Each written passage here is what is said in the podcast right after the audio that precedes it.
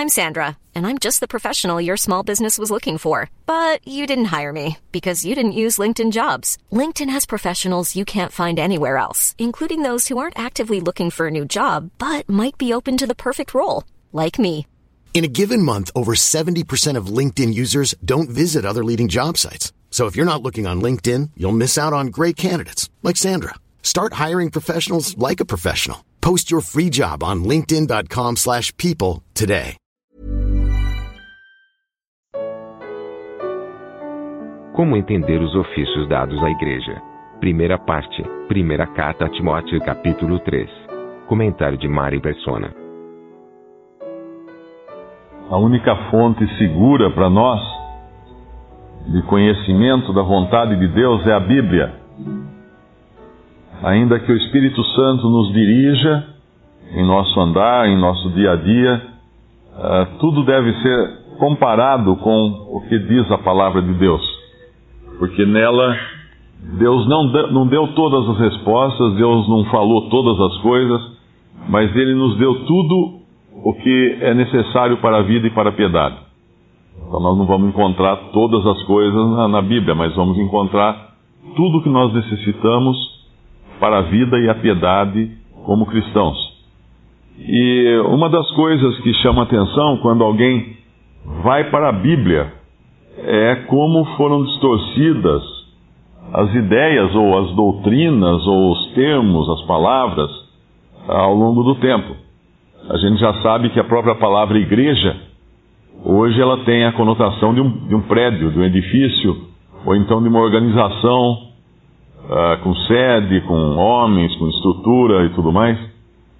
E quando na Bíblia a palavra igreja simplesmente significa assembleia, uma reunião de pessoas, ou no seu termo mais específico, uh, pessoas tiradas para fora, uma reunião tirada para fora, pessoas tiradas para fora. Isso é igreja. Aí quando nós vamos na, em alguns outros termos, como é o bispo, basta olhar ao redor para nós vermos também o quanto isso foi deturpado, que não tem fundamento, que nós encontramos pessoas que têm título de bispo. Em nenhum lugar na, na Bíblia nós vamos encontrar alguém ser chamado de bispo fulano. Não era um título. E, e muito menos não era um ofício, né? Que às vezes a gente fala no sentido de ofício, como se fosse um cargo. Ah, fulano tem o cargo de bispo. Aqui o versículo 1 fala que é obra. Excelente obra, excelente trabalho almeja. Essa é uma palavra fiel. Se alguém deseja episcopado, excelente trabalho deseja. É um trabalho. E que trabalho é esse? A raiz da palavra é supervisor. O bispo é um supervisor. O que é um supervisor? É alguém que enxerga de cima, que olha de cima, que, que está atento às coisas que estão acontecendo. Ele não é necessariamente um, um, um mestre que ensine, ele não é necessariamente um evangelista, ele não é necessariamente um pastor, que são dons.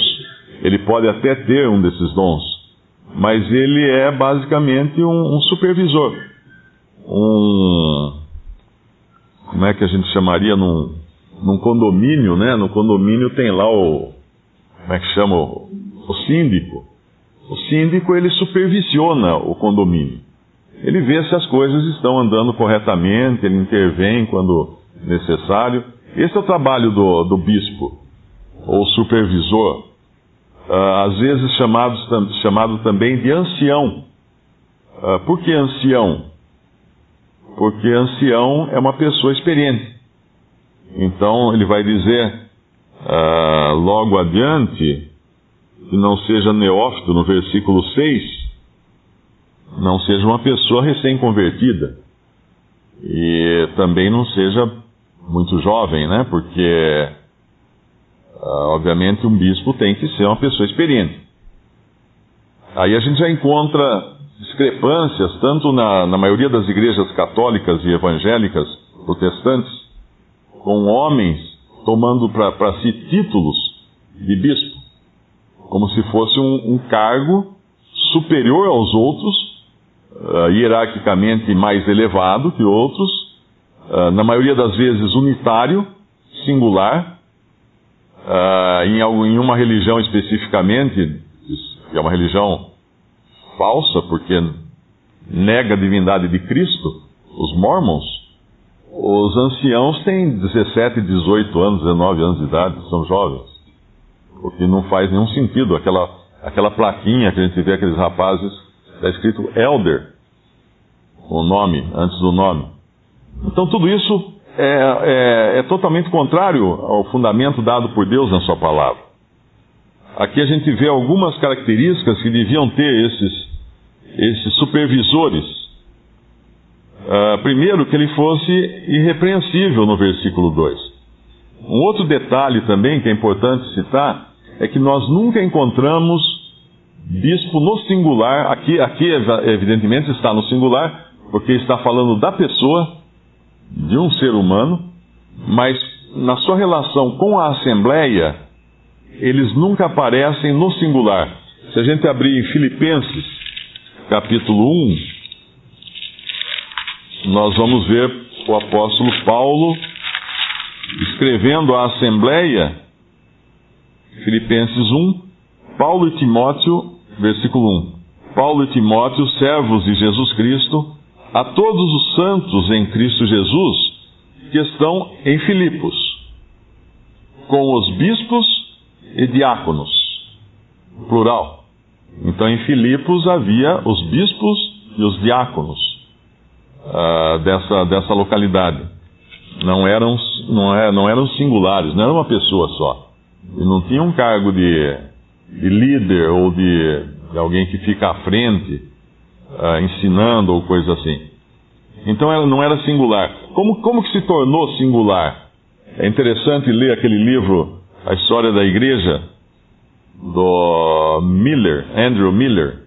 E ele conta que no princípio das perseguições, ah, era assim, que era nas assembleias tinham os bispos, ou anciãos, ou supervisores.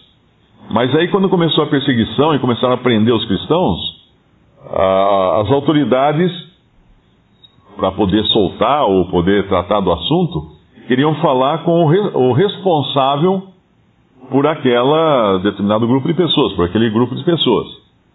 O olhar deles era um, era um grupo de pessoas, era uma seita, uma religião, e devia ter um líder, devia ter um responsável. Como no judaísmo haviam os sacerdotes, os levitas, os, uh, e no paganismo havia também os sacerdotes, então os romanos queriam saber quem era que. Aí o que acontecia? Tinha que mandar um responsável. Então eles escolhiam um dos bispos, na própria assembleia local, ah, vai você então. Aí aquele. Ele era recebido pelo governador, ele intercedia lá pelos que estavam presos, ele acabava tendo uma certa uh, uma, um, ganhando um certo renome por ser ele que representava aquela assembleia. E quando ele voltava, então, obviamente aquilo já alterava o status dele. Uh, tantos irmãos acabavam olhando para ele como alguém superior aos outros bispos, como ele próprio se sentia assim. E com o tempo foi se estabelecendo um bispo em cada cidade cada cidade tinha um bispo. Como hoje, até hoje no catolicismo é assim, né? Cada, não sei como é que chama lá, região, ou, diocese, tem um bispo, tem um homem que é o que representa toda aquela região. Isso é uma, um desvio uh, com, completo da, da palavra de Deus. Visite respondi.com.br. Visite também 3minutos.net.